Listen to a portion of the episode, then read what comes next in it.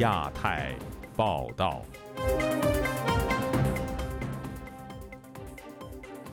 各位听友好，今天是北京时间二零二三年四月二十九号星期六，我是佳远。这次亚太报道的主要内容包括：台湾侦获三十八架次中方军机扰台，美军反潜机穿越台海；中国力推人民币外贸结算，或与因应台海局势有关；物价调休和疫情担忧，五一的疯狂遭网民吐槽。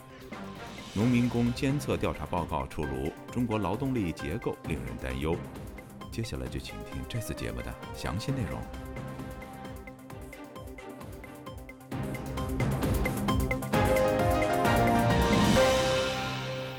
台湾的国防部二十八号表示，当天有多达三十八架次的解放军军机侵扰台湾周边海空域。其中，解放军一架最大型的 TB 杠011型无人机从西南空域一路逆时针方向绕台一圈。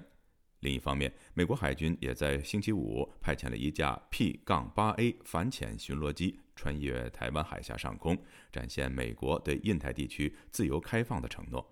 以下是本台记者黄春梅发自台北的报道。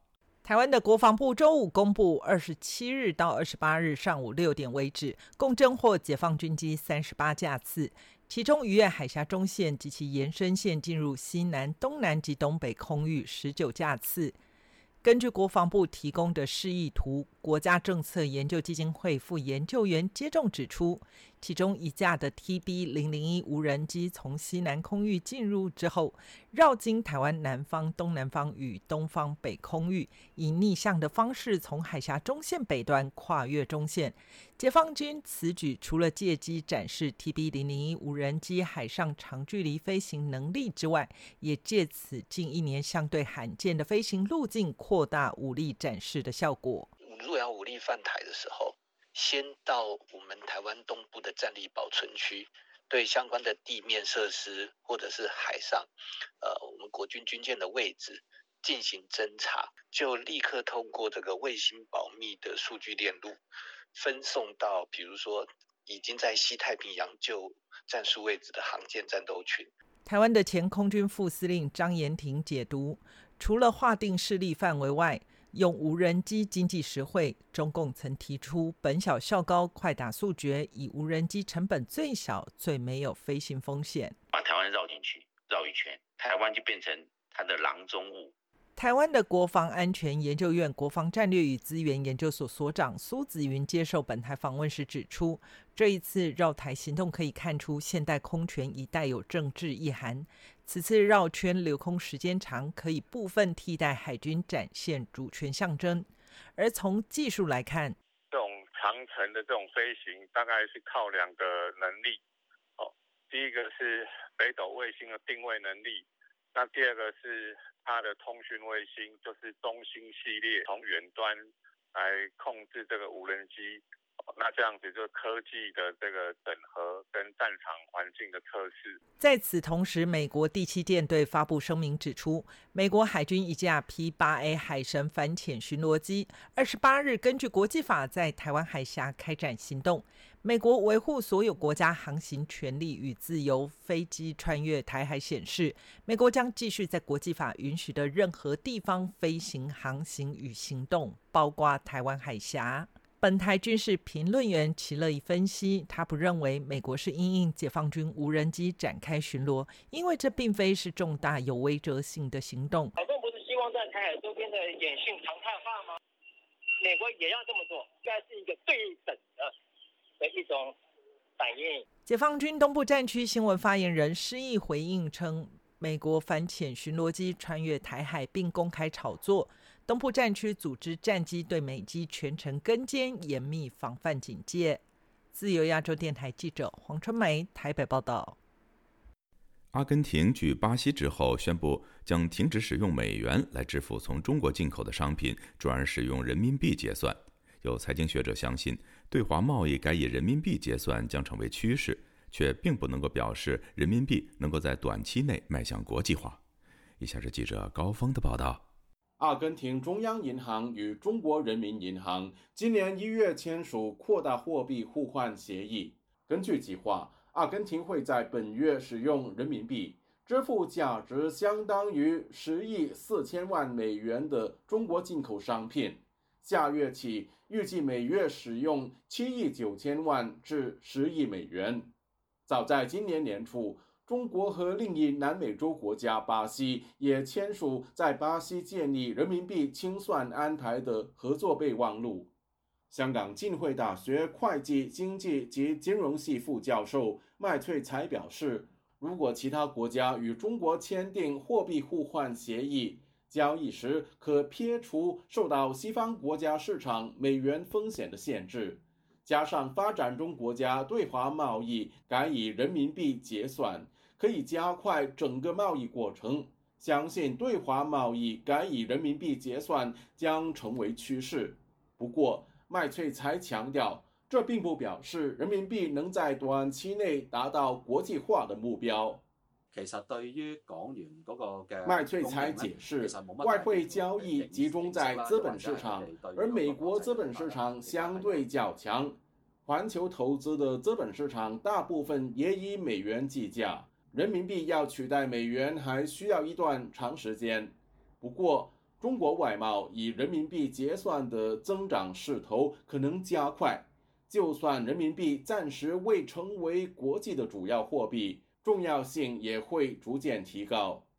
身在美国的中国经济学者郑旭光认为，中国当局大力推动以人民币进行国际结算，是基于政治考量，担心台海紧张局势一旦升级，在对外贸易上会处于被动。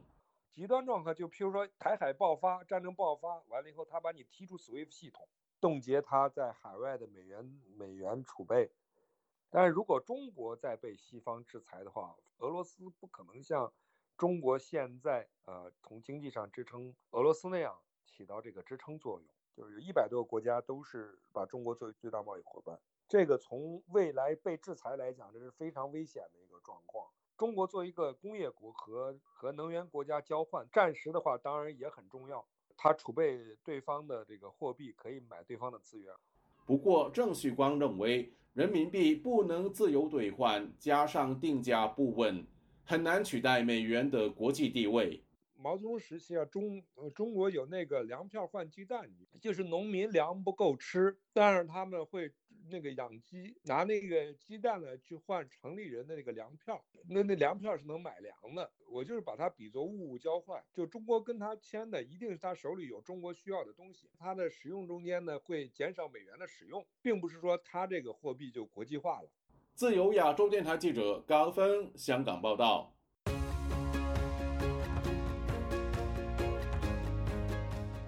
今年的五一劳动节是中国全面放松疫情管制后的第一个重要假期，也备受民众期待。当局为了刺激消费、拉动经济内需，在全国各地营造长假气氛。但节日期间的调休、出行拥堵、旅店宰客等多种问题，也引发民众的不满。以下是本台记者经纬的综合报道。五一假期临近，但节日调休却引来怨声载道。今年放假安排公布后，五一连休五天的话题迅速冲上微博热搜榜，但随后就被实际只放一天的热搜话题所取代。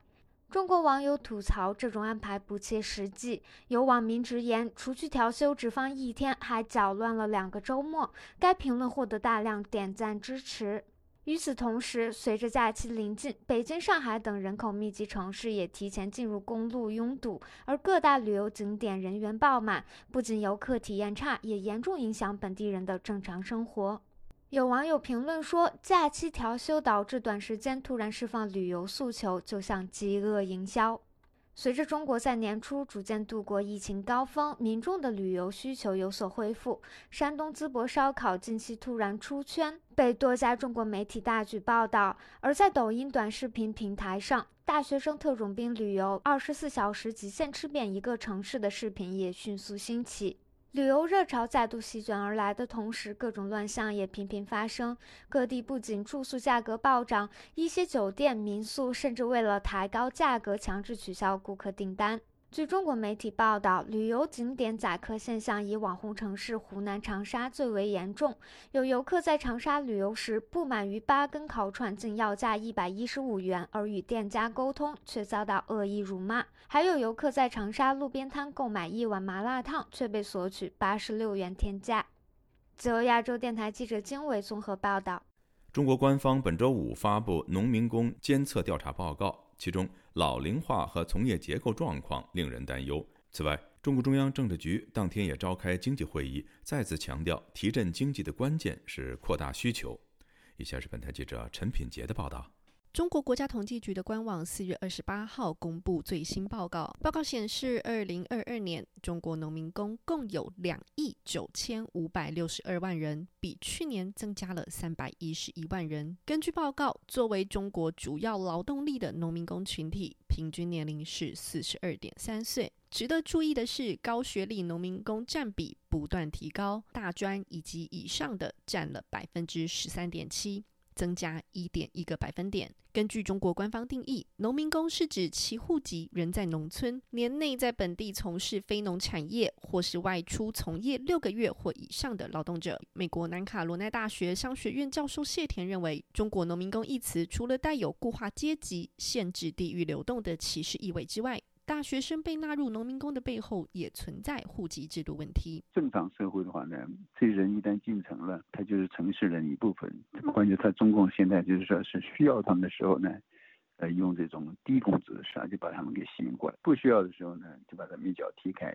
中国农民工半数以上从事服务业，平均月收入为人民币四千六百一十五元。在中国推行多年的城乡改造以及城镇化的过程中，农民工不但是最基层的劳动主力，他们的劳工权益也经常受到侵犯。农民工被欠薪的问题几乎见诸各地。此外，伴随房地产疲软和经济不振，这些难以享受城镇居民待遇的农民工，也往往成为第一线的失业者。旅美的政治经济学者秦鹏就这么说：“农民工现在的问题恐怕是大规模失业呀，经济各方面它是联动的，企业跑了，投资少了。”消费少了，那当然这些行业的这些人他就用的少了呀，少了呀。之后大家就更一步没钱了。中共中央政治局二十八号召开会议，分析研究当前经济形势和经济工作。会议提及，经济转型升级面临新阻力，扩大需求是当前经济持续回升向好的关键。在秦鹏看来，中国政府的扩大内需、稳字当头等口号，无疑是寻找重振经济的救命稻草。但是已经说了很久，却是缘木求鱼。根本原因就是没有做到真正的制度改革，放开民企。自由亚洲电台记者陈品杰华盛顿的报道：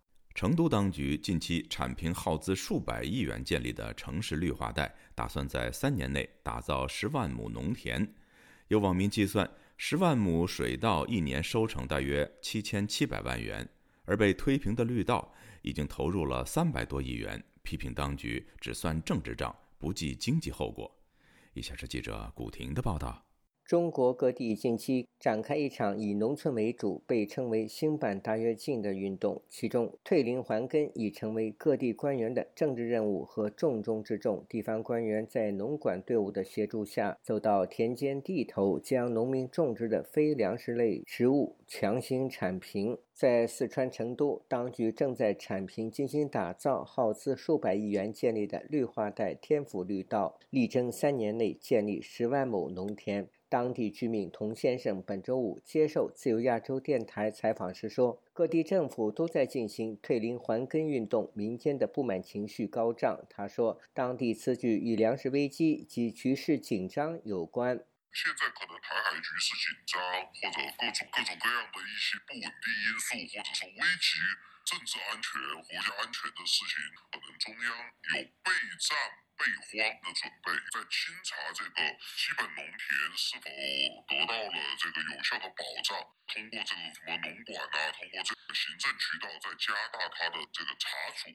童先生说，当局以天府绿道部分范围占用了基本农田为由，将在三年内将其建成基本农田。不过，成都网民从经济角度得出的结论是，成都市修起了环城一百公里的生态公园，共串联了一百二十一个公园，造价人民币三百四十一亿元。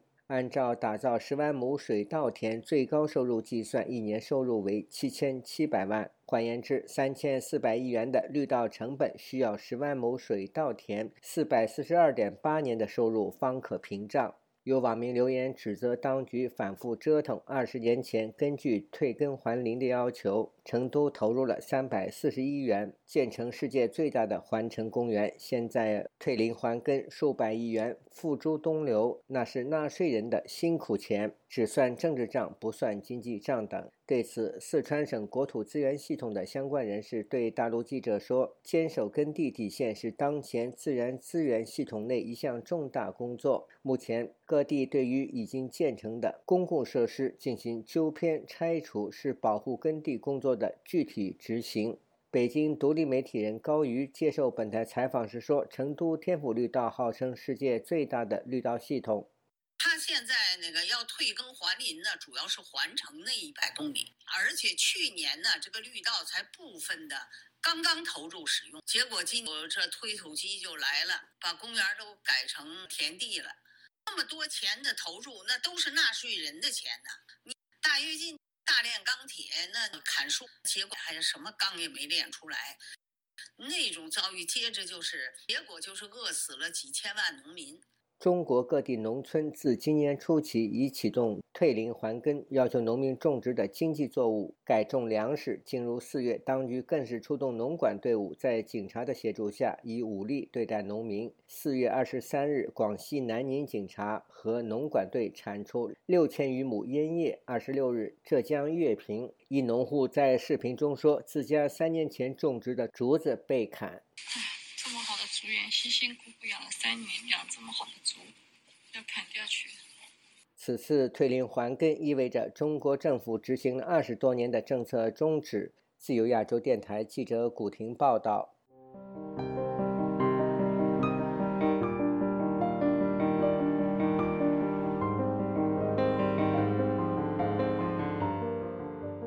中国当局近年来强制推行民族同化，令国际社会关注中国少数民族的权益是否受到侵害。近日，联合国一批专家指控中国强迫藏人参与面向低技术工种的职业培训，剥夺他们对自身语言、宗教和文化的认同。估计受影响的藏人数以十万计。以下是记者高峰的报道：所谓的职业培训和剩余劳动力转移计划。据报，早在2015年展开。联合国一批专家发现，被胁迫参与计划的藏人不仅被阻止使用藏语，就连表达宗教认同也受到阻挠。藏人传统上大多从事可持续生计，譬如羊毛和乳制品生产，当局却安排他们接受再培训，最终直接转移到新的工作场所。受影响的藏人数以十万计。藏人行政中央驻台湾办事处代表格桑坚参表示，当局安排的职业培训面向制造业和建筑业等低工资、低技能的公众。哦，把他们圈在一个很大的一个所谓的技能培训中心里面进行那种嗯洗脑式的教育，对他们进行一些政治教育。当然了，他还补助一定的收入工资，并不是在西藏自治区就地安置工作，而是把他们消化到呃中国大陆的各个省区里面。往内地的各大城市里面，所谓异地就业，你也不可能学得很好的这种技能，他只能啊变这种帮水泥工啊，一般工地上的这搬砖的工人这样的一些技能。据格桑简参了解，整个西藏地区的年轻人都难以豁免。每一个地方、每一个县、每一个乡、每一个村在每家每户。都要有人去参加，它主要里面加强的那就是所谓的，嗯，爱国爱党的这些教育。中国最忌讳的就是藏人的这种宗教信仰，包括自己的啊民族的语言文化的基础，他们认为这是滋生民族分离的一个温床，所以要进行消灭。台湾中亚学会秘书长释建宇表示，针对少数民族的培训政策。早在二零一四年的中央民族工作会议上奠定，因为过去藏区高原的地方生活一直没有进入工业化的社会，过去在西部大开发的时候安排他们去呃沿海的城市呃到工厂去工作。呃，效果并不是很好。呃，全面的送到工厂里面，唯有这样子才能改变他们的生活习惯，重新塑造他们文化的一些内涵。事件与批评当局这样做，违反了中国宪法当中民族区域自治的精神。这个是一个政治承诺有没有实践的问题。如果你这样子破坏他们呃原有的呃生活形态或者社会结构的话，为什么不让他们独立呢？他说。根据民族区域自治的精神，少数民族可以自行决定生活方式。可是中国当局却强行为藏族和其他少数民族做决定，这等同废除了民族区域自治。自由亚洲电台记者高峰香港报道。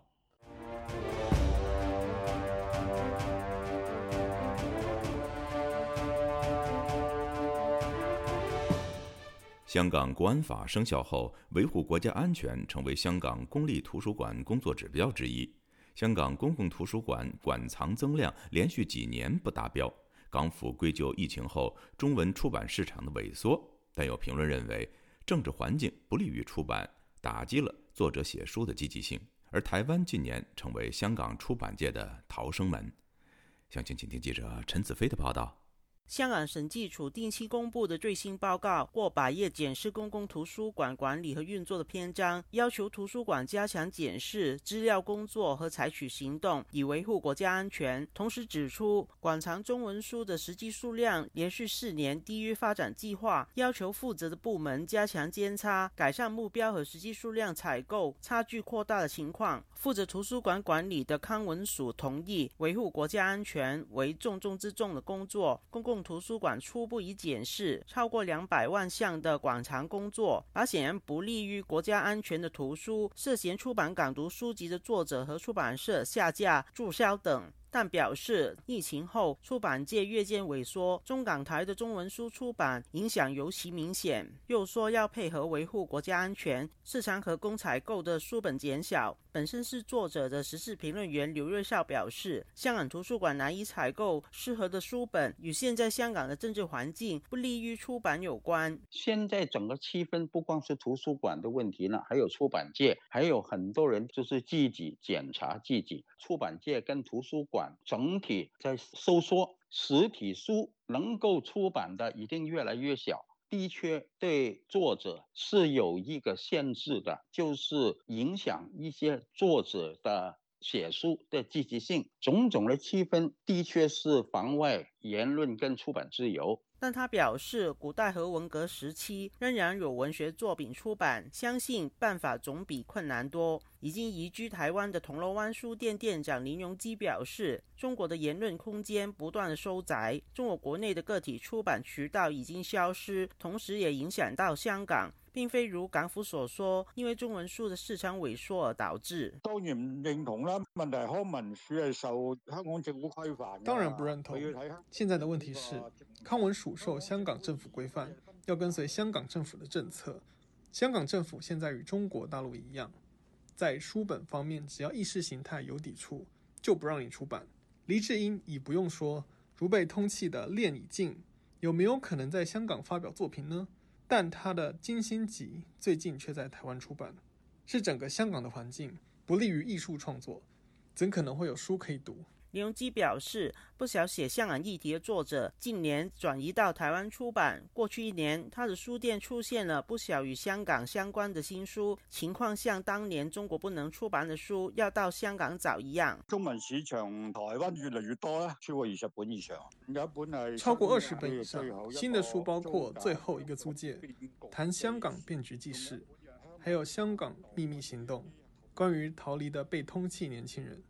时代革命的 DVD 和书都在台湾出版，当然不只限于社会论述题材，文学作品都有。中文书的市场，全世界只有台湾仍然保持自由开放。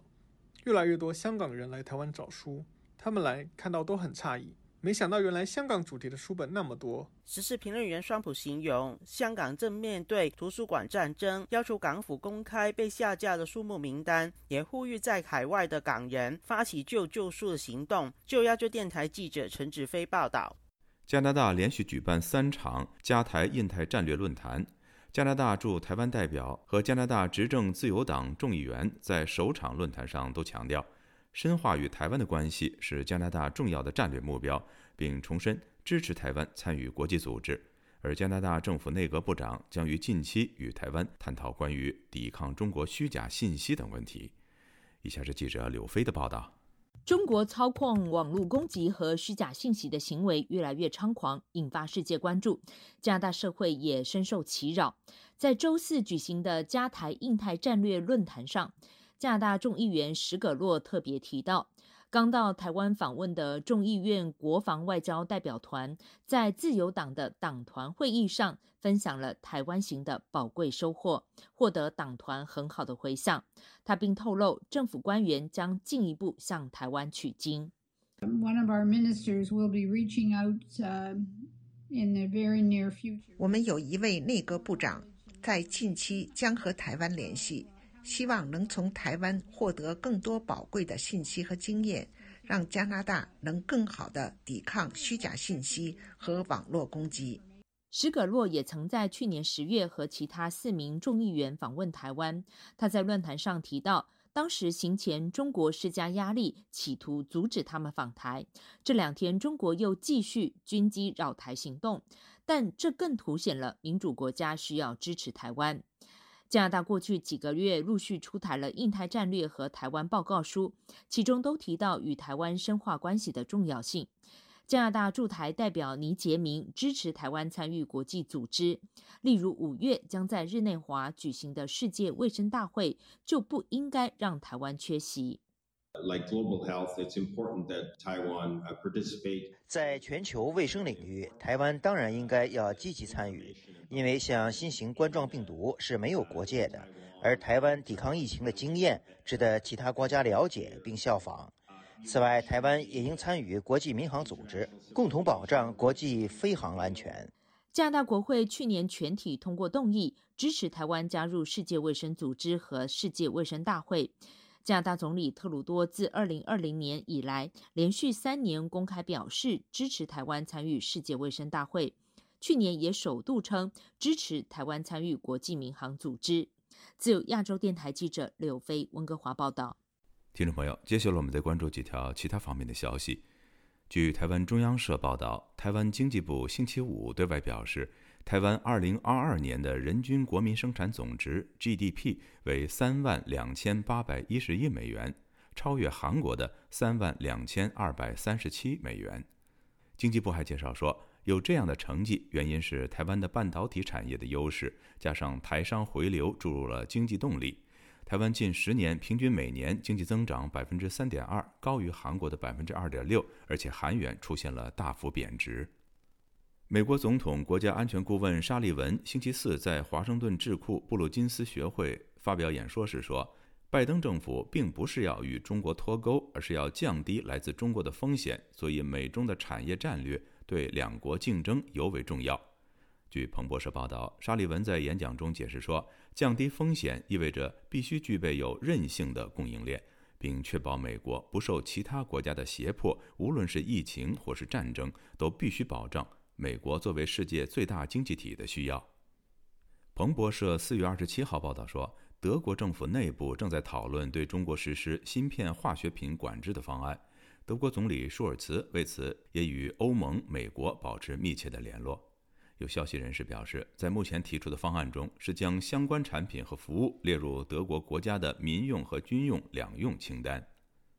据澎湃新闻网报道，包括恒大。融创等在内的至少十家房地产企业，因为没有能够及时披露公司年报，而遭到上海证券交易所以及深圳证券交易所的通报批评。这些被通报的公司还有富力地产、福建阳光集团、景瑞地产、上海世茂建设、花样年集团、新力地产、奥园集团和正荣地产等。各位听众，这次的亚太报道播送完了，谢谢收听，再会。